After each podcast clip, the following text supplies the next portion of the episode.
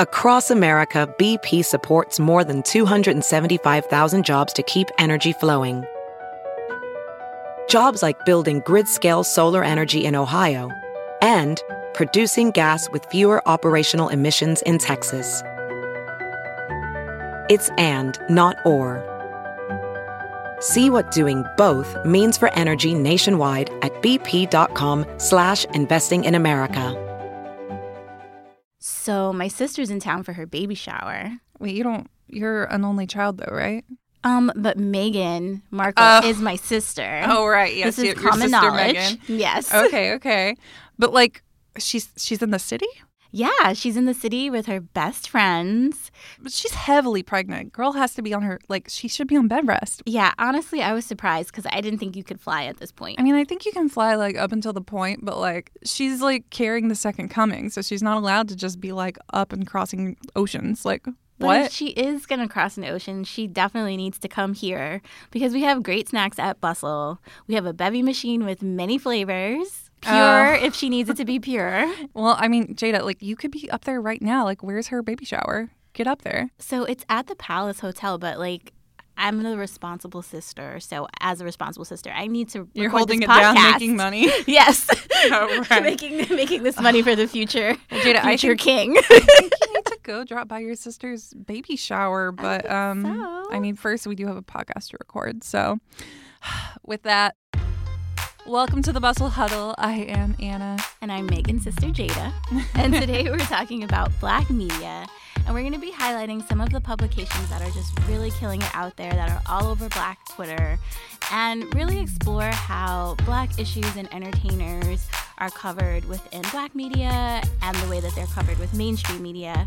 And then we're also going to talk about the experience of being a black journalist in media, which is a whole. Something you know a lot about. Yes, something I know a little bit about. And this is part of your package, Black and Thriving, right? Yes. So tell us more about that. Yeah, so Black and Thriving is basically launching in Black History Month, but it's going to live way beyond then. And it's a package that's celebrating um, cultural traditions of Black culture. So the music, our wedding traditions like jumping the broom. And I actually got to interview Lenny Kravitz when I went to the Bahamas to kind of Black learn and about my- Thriving. right? I am out here, Black and Thriving, literally. Meghan Thank you, in Bustle. town. Oh, your sister's in town. My sister's here. She's royalty. Yeah. Literally thriving. And this isn't just for February, right? It's going to keep on going, Black and Thriving? Yes, it's launching in February, but you know, Black history and Black culture is a 24 7 thing. So it's going to live well outside of February. I'm really impressed with it, and I'm excited to see you continue to thrive. Well, And- thank you. So, with that, what are we talking about first in this week's episode? So, first up, we're going to be talking to two of my favorite journalists who have become very dear friends of mine, Christina Coleman and Danielle Kwateng. And we're going to be talking about the experiences of working in black media and then also our experience in mainstream media. And most importantly, here, I think we talk about why it's so important for black women journalists to find their safe space among other black female journalists because they definitely hold me down day in and day out. And I want to stress that this interview is for everybody. This is for everyone who is ever reading a profile on, say, like Cardi B and really wants to think about, like, who's the writer that they chose to write that story? Um, how are your favorite artists covered? And how are they covered by different publications? So Absolutely. I encourage all of you to listen because it's great. Plus, if you're like me and you didn't know what La Chancla was, listen up. Oh, yes. Abuelas love chanclas. You'll get to learn all about them in this interview. all right, let's go. I've got Christina Coleman here, and I've got Danielle Kwateng-Clark here. So I'm going to let you brilliant ladies intro your amazing Oh, selves. okay. Well, I'm Christina Coleman at Chrissy Cole on Twitter and Instagram. You can call me Tina. Don't go by Chrissy, which is really weird because that's my social media handle. But um, I am a journalist. I'm an editor. I'm a digital content creator. And a star. Oh, All you're around star. sweet. For real. Really good skin. For real. Oh. Um, Thank you. um, I am Danielle. Um, I also go by Danny. Um, I am the senior culture editor at Broadly, which is Vice's um, identities vertical. Um, and I cover music, television, and film um, through, you know, the lens of just conscious, woke, you know, dope people. That's what I do. Mm-hmm.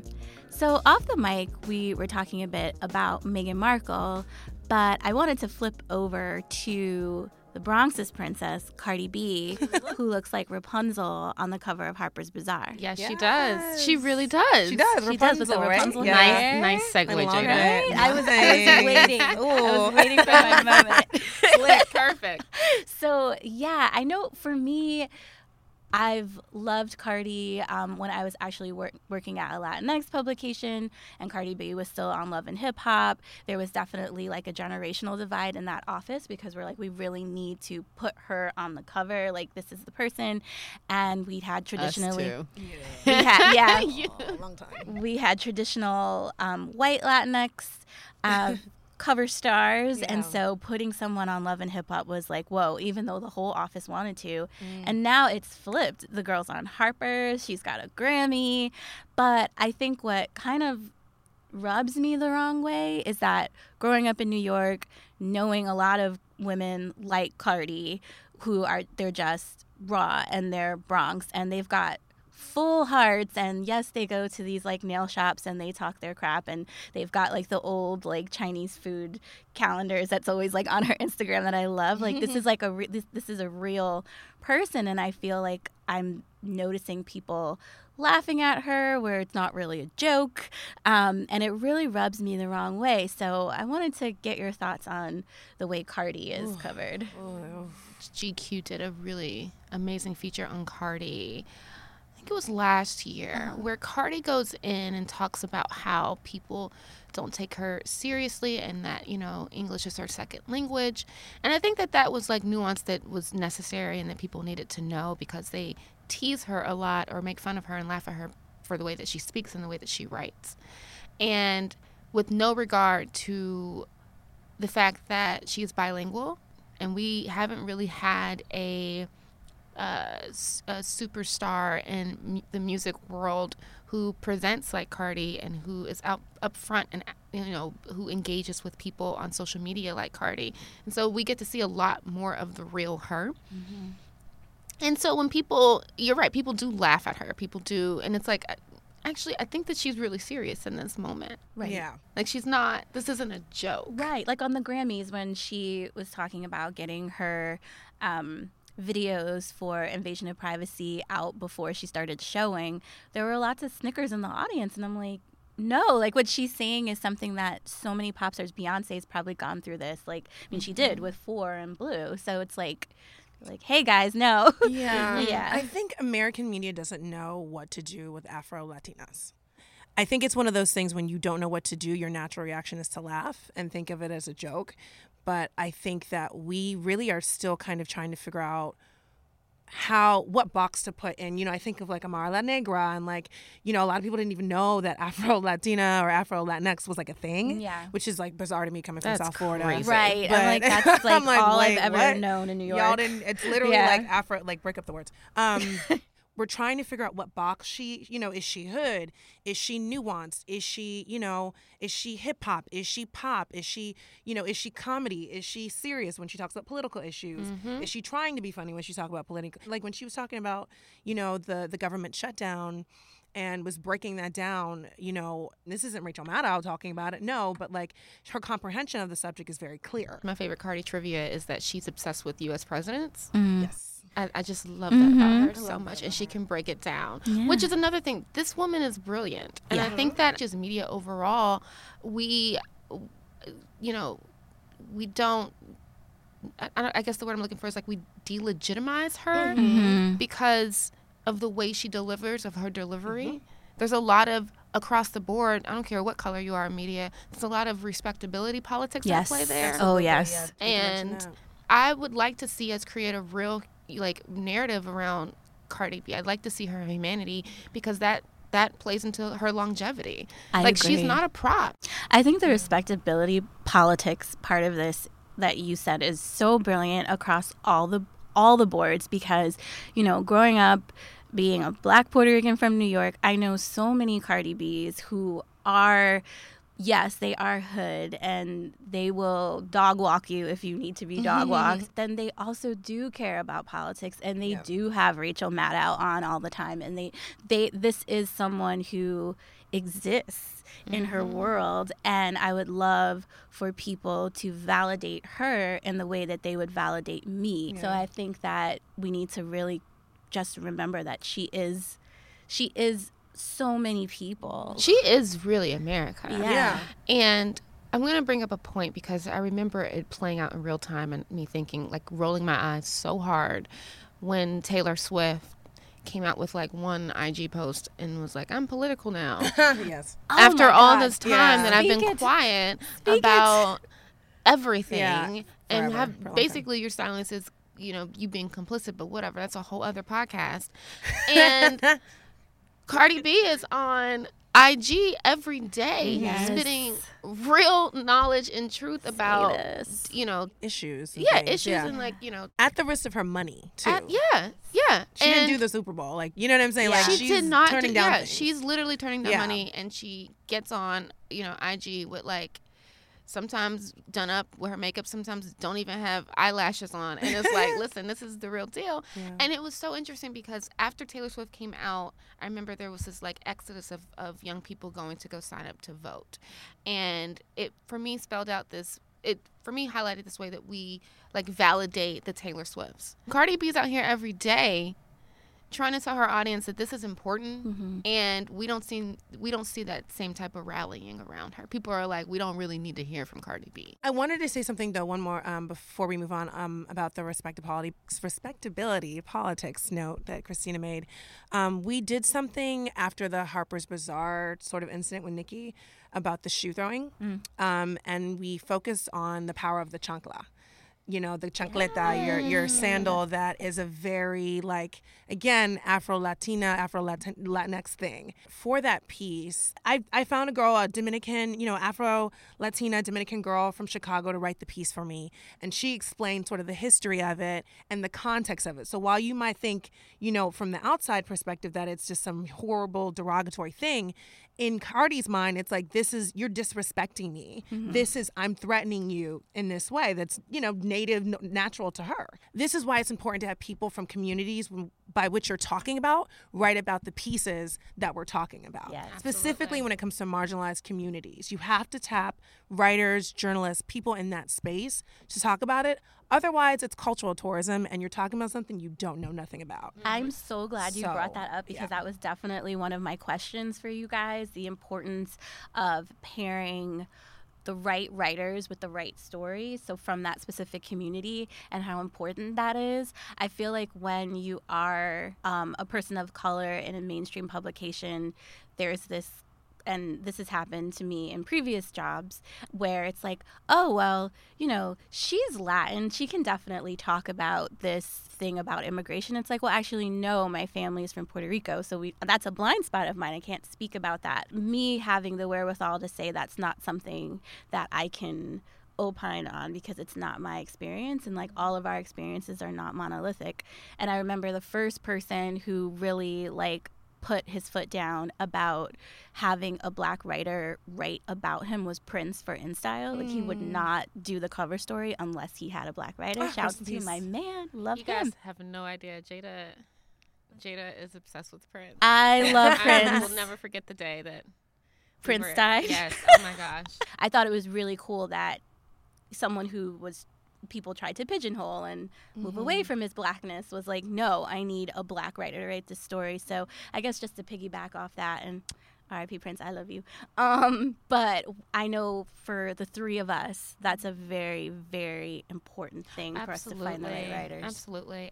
I think diversity is a buzzword, obviously. Yes. There's all these like, oh, let's be diverse. Let's have a diversity, like, I don't know, office Panel. and panel and committee. And no one ever talks about inclusion. And I think Ava DuVernay talked talked about this. I think it was maybe last year or the year before about how these two things are different. It's like mm-hmm. not enough to to be diverse. You have to be inclusive. And that means valuing other people's stories and letting them tell their stories. Retention in mainstream newsrooms is terrible. Mm-hmm. People don't feel like they matter because there's sto- there's no representation, there's no inclusion of those stories. And oftentimes, the person of color or the person of a, of a, dif- of a different identity is thrown these stories and then thus has to hold the responsibility of everybody else who's not white. Yes. And it's a lot of mm. pressure. Yes. It's irresponsible.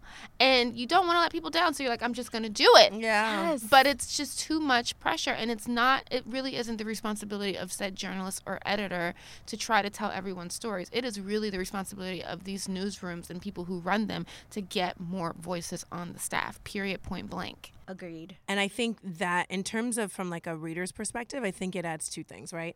So it adds um for me authenticity right so if you're talking about something you're from the community by which they're talking you're talking about there's a sense of like ownership in the sense you know it well, right? And then two, trust. You know, you cannot send people from communities by which they're not from in there and speak to that narrative. So I don't trust it. Yeah, right? So I think, you know, it's becoming very clear, especially in these times of like fake news and people just reading headlines and all that, that in order to, you know, best tell these stories, you need people from those communities. Got, it's got to be like it's just top of line. Mm-hmm. You know, I think that there is this notion that black writers can only write about their trauma and that's because we do feel that mm. um, kind of like pressure with our platforms to speak about the issues of our communities, but that is very, very taxing. And I felt that a lot with um, surviving R. Kelly, kind of like leading the charge here at Bustle, um, and then just getting to a place where um, which is kind of like the precipice for Black and Thriving. I'm just like, I want to create a space where Black journalists do not have to always tap into their trauma. I would love to, you know, just have your thoughts on what it is to actually be a black journalist at the front lines of news activism and like just how taxing that is because I mm-hmm. think people mm-hmm. don't get it. It's uh, I actually am taking a, a little bit of a break from newsrooms, which I'm really to, happy that yeah, it's, it's interesting because I've spent the last seven years literally like just all in on politics and you know social issues and just news. And a lot of that the bulk of that has really been like trauma porn. You know mm. i'm a black woman and this person got killed by the police. And so we have to put all of our resources behind it to do that. But then the next day somebody else gets killed. The next day you know a black woman gets you know murdered. Uh, someone's in jail. Now we have to do Cyntoia we have to do it's it's it's taxing. It's a lot, and it's the black tax that we we mm. have to pay for being journalists in this world. I want to add to the conversation and not not create more noise around it. Mm. So what are we actually doing? Like how can we be advocacy journalists? Because it's not enough to say that watch this video of this black trauma happening. Like what are we actually doing to tell the story so that this doesn't happen again? Right. You know, or to make a true impact. We have to start thinking about that. Um, but I'm taking a little break. Much um, and I'm actually be I'm I'm actually at a point now where I'm able to tell like stories about black women as a whole like the fullness of them being women and it's really amazing for me um, and i would and that's why like diversity and inclusion in newsrooms is is very very important um, because if you have more let's say you have more black women on the staff right we're not just focused on the, the story about Nia Wilson. We're also making sure that we're inclusive of, if we're talking about hairstyles, that mm-hmm. like we will add some box braids and maybe like a, I don't know, some cornrows and like a TWA. Mm-hmm. In the in the in the fold, you know yeah. what I mean. Yeah. So it's really really important that we have more people of color of, and of different identities in newsrooms so that we don't have to deal with that like black text of trauma. Yes. Like that's not the go-to when it comes to like, oh, we have to, we, you know, we have to, you know, tick off the box of like, you know, black stories for the for the week. Mm-hmm. The black story this week is somebody getting shot. Yeah. And TK you- name. Right. TK name became a hashtag and Jada, you have to write this story because you're black, obviously. Mm-hmm. Like, no, that's not that's not that's not what being black in America is all about. Hey, it's Kaley Cuoco for Priceline. Ready to go to your happy place for a happy price? Well, why didn't you say so? Just download the Priceline app right now and save up to 60% on hotels. So, whether it's Cousin Kevin's Kazoo concert in Kansas City, go Kevin, or Becky's Bachelorette Bash in Bermuda, you never have to miss a trip ever again. So, download the Priceline app today. Your savings are waiting. Go to your happy place for a happy price. Go to your happy price, Priceline. As you write your life story, you're far from finished. Are you looking to close the book on your job? Maybe turn a page in your career? Be continued at the Georgetown University School of Continuing Studies. Our professional master's degrees and certificates are designed to meet you where you are and take you where you want to go. At Georgetown SCS, the learning never stops, and neither do you. Write your next chapter. Be continued at scs.georgetown.edu slash podcast. So Danielle, I specifically wanted to talk to you about this since you are you've covered entertainment for a bit. We used to cover it together. Yeah. Um, and I wanted to kind of get your gauge on someone like a Cardi who was just like underground, you know, people of color were rocking with her for a while and then all of a sudden it's like, "Oh my god, Cardi Bodak Yellow. Have you heard this new song? Or like um, Despacito is another one. I was like, Jesus.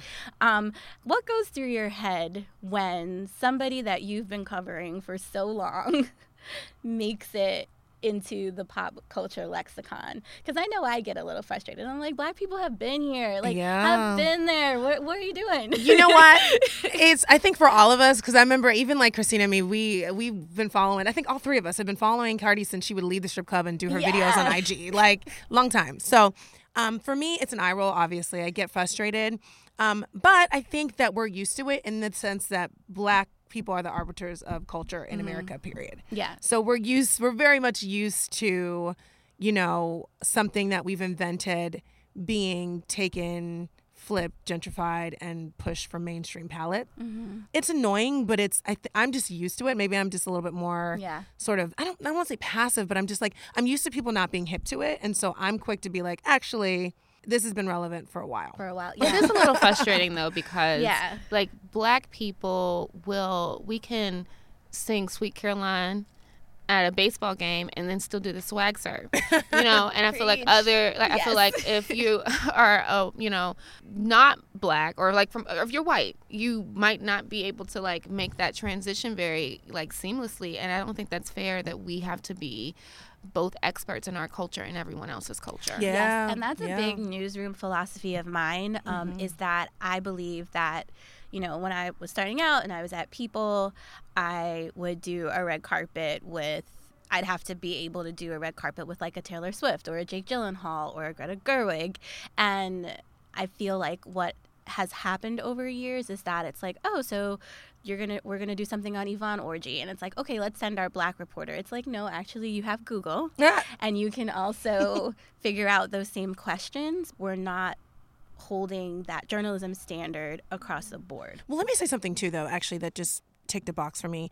As much as I do feel like it is important to have more inclusion in newsrooms, like we talked about, I also do want to make sure that I'm being clear that these white journalists do their education and get their education as well. Absolutely. Absolutely. It Yeah. should not be the Yeah. burden of knowledge and learning and, and you know, mining our communities really for content Yeah. shouldn't be on us. Absolutely, You and you know? know, and I had I a- agree. I had Yeah. a really great conversation a little while ago with um, a white civil rights reporter from like the '60s, and it really made that what I had just said a mandate in my own newsroom because you know like even though he didn't have the black experience he was reporting on it from a third you know like an objective opinion. He wasn't putting it wasn't an identity essay or an identity cultural piece he was doing. He was just reporting on the news.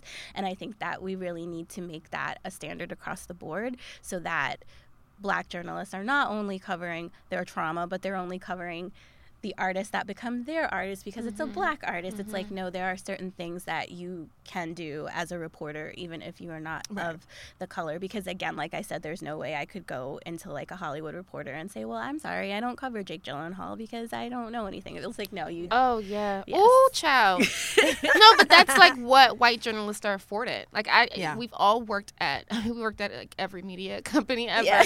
and I feel like we've all, the three of us, have been in a position where we are at a table in a conference room, and something of color comes up, and the whole room turns to look at you. Mm-hmm. yes, yes, mm-hmm. It's insane. absolutely. And you're like, listen, I got enough on my plate. I had, you know, I have. Y'all gave me the police shooting, so now I gotta, I gotta go do that. Like I, I don't can't have, do Cardi. You gotta do Cardi. And I'm the sorry. BET Awards and the police shooting that just happened. Yes. Well, thank you guys so much for joining me. I think that you were just so us. brilliant and please come back. Like we can just work here in the pod. Yeah. We'll just Turn this work- off. We're gonna continue this We'll just gonna conversation. do this, right? Yeah.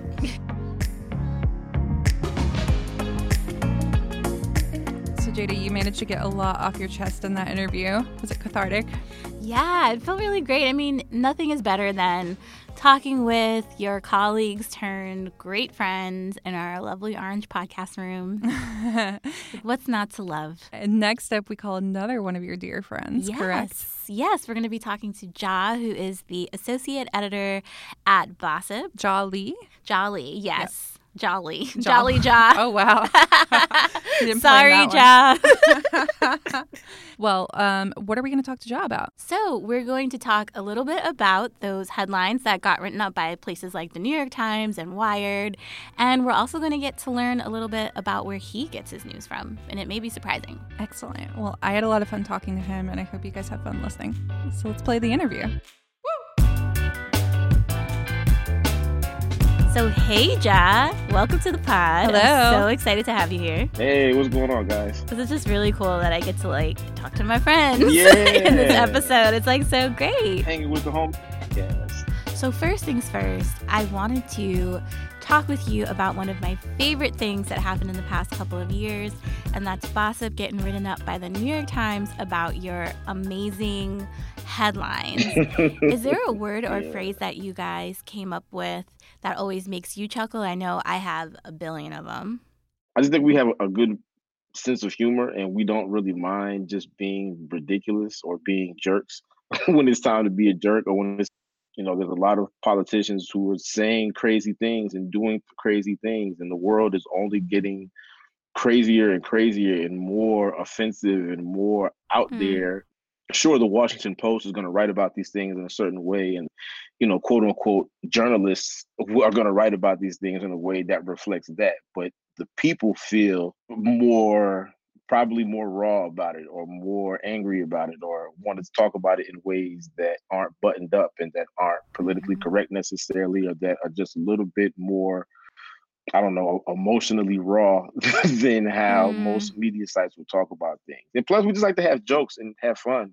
So for for people out there listening who aren't Bossip readers, for future Bossip readers, could you tell us what this formula is as much as you can? Um, I'll be really honest with you. People ask that, or people say that on Twitter, Yeah. and people think that it's like an algebra equation that you just kind of like plug in variables and numbers and divide.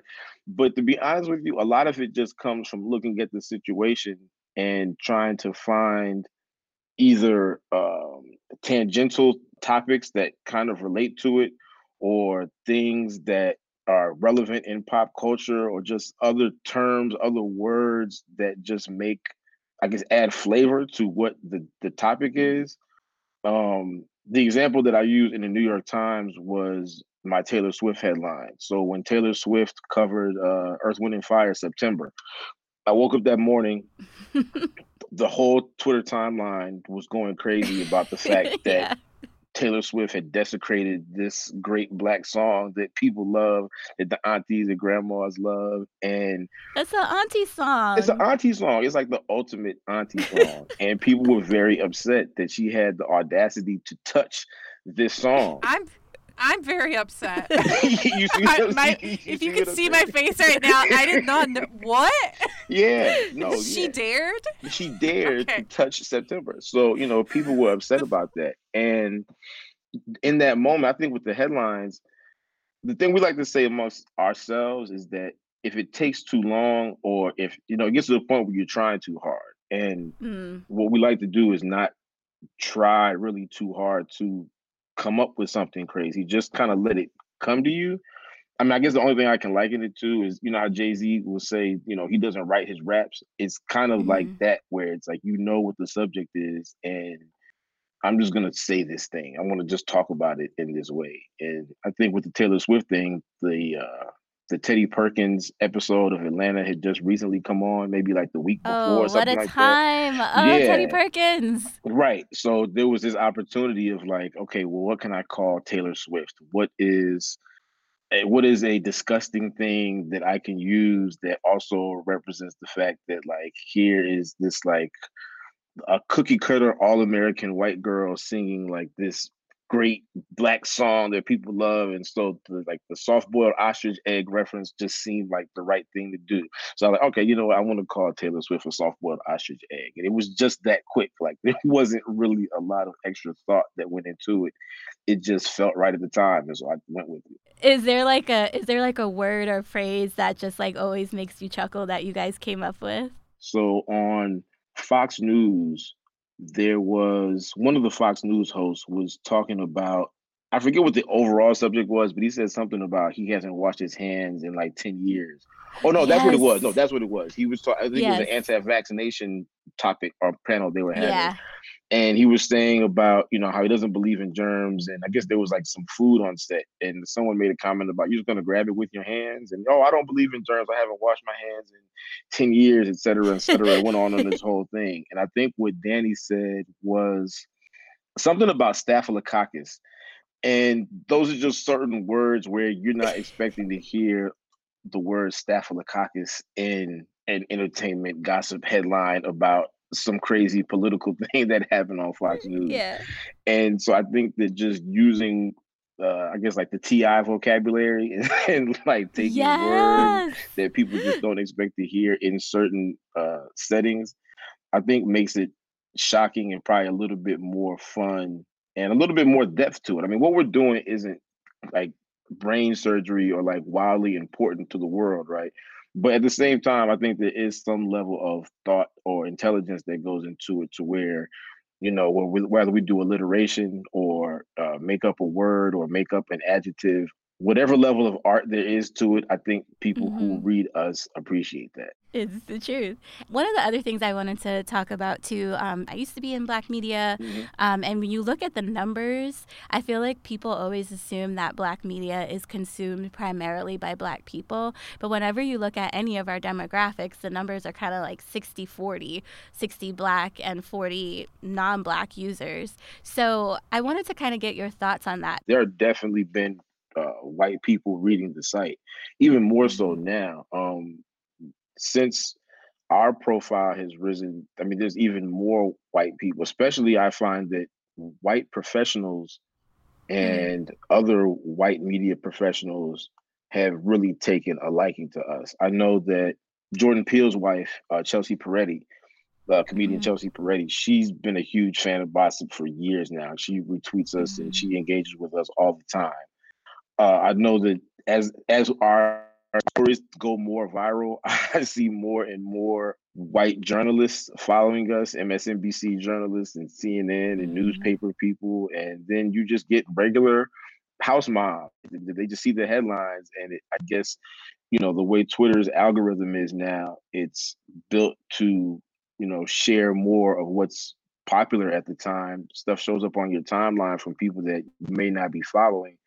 And I feel like as we get more popular, we get more exposed to that mainstream culture. And it's white mainstream America is definitely not in the minority of Bossip readers. Exactly. I like, as you can see from my photo, I am very, very, very white. Um, from North Carolina.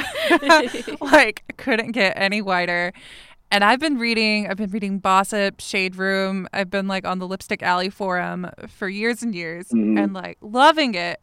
And so, yeah, that was definitely a question of mine. It's like, I don't have any guilt for reading the content because it's it's good. And that's what brought me there to begin with is that it's actually just good quality content. And it's hilarious. But then i also realize i'm like that's it's not written for me.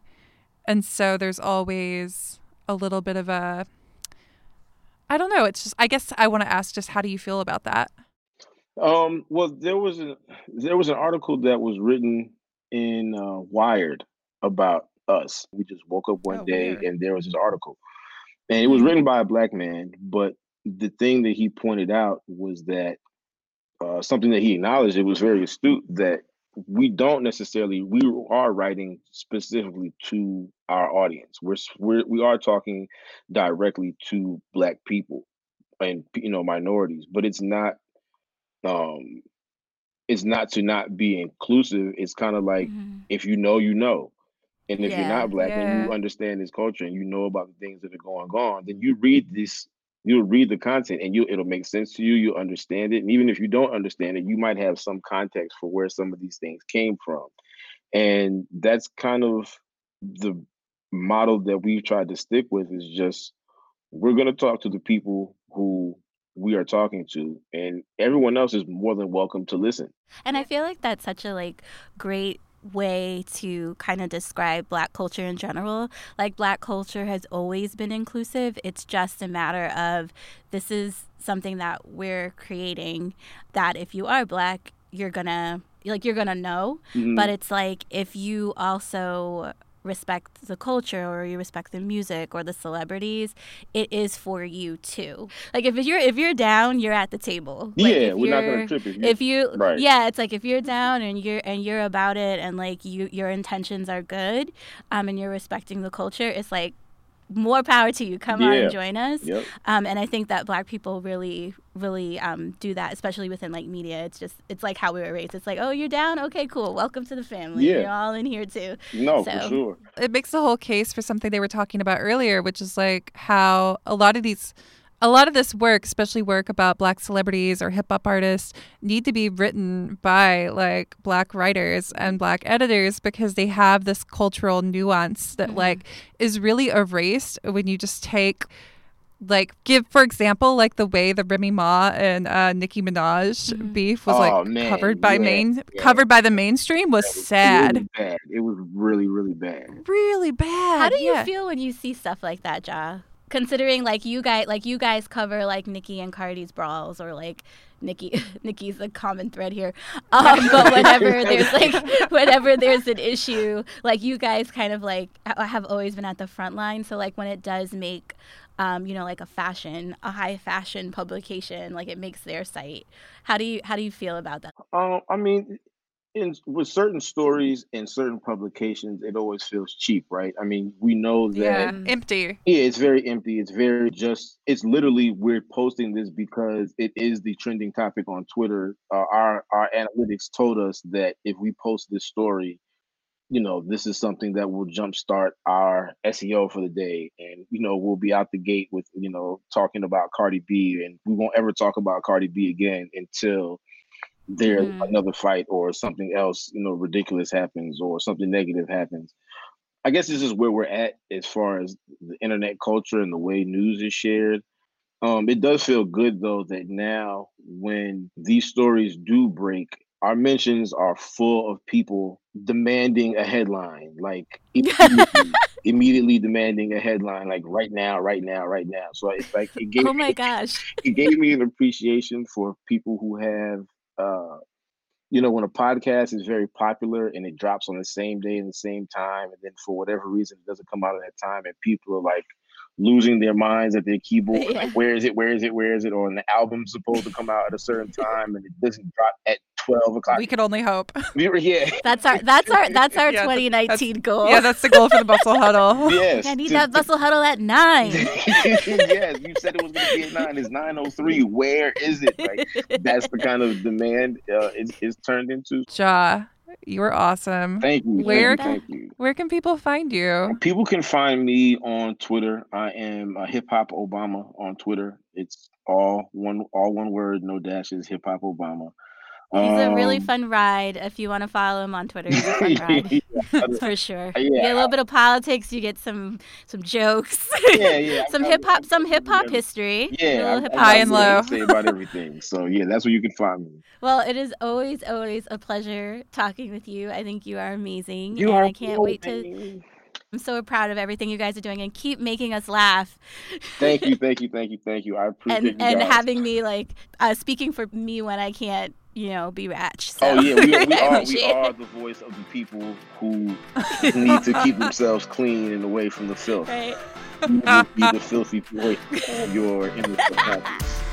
what a service. Thank you. It is all so, good. so Thank you guys. Huge thanks to everybody who came, you know, either to the studio or called us in for this week's episode. I had a lot of fun making it with you, Jada. Yes, this was so much fun. I mean, they're three of the smartest people you could ever talk to. So it's been really great. And I hope that you guys, our listeners, loved it as much as we did. Yeah, and also heads up, there will be more Black and Thriving content throughout the year. So everybody, um, look at that. It's uh, bustle.com forward slash what? Black and Thriving? Black and Thriving, yes. You'll definitely want to keep tabs on my journey finding more about my great grandmother in the Bahamas. She was pretty cool. Uh, so I'll be going back there for a couple more installments of the series. Jada investigates. Jada investigates her family history, the tropical edition Yeah. with a pina colada in Oh my hand. God. The only way to investigate. Right? and with that, we are done. Thank you guys all for listening. Peace. The Bustle Huddle is produced by Anna Parsons and Michaela Heck with help and love from Roseanne Salvatore. Be sure to subscribe on Apple, Spotify, and wherever you get your podcasts. And definitely leave us your reviews on iTunes because we'd love to hear your feedback.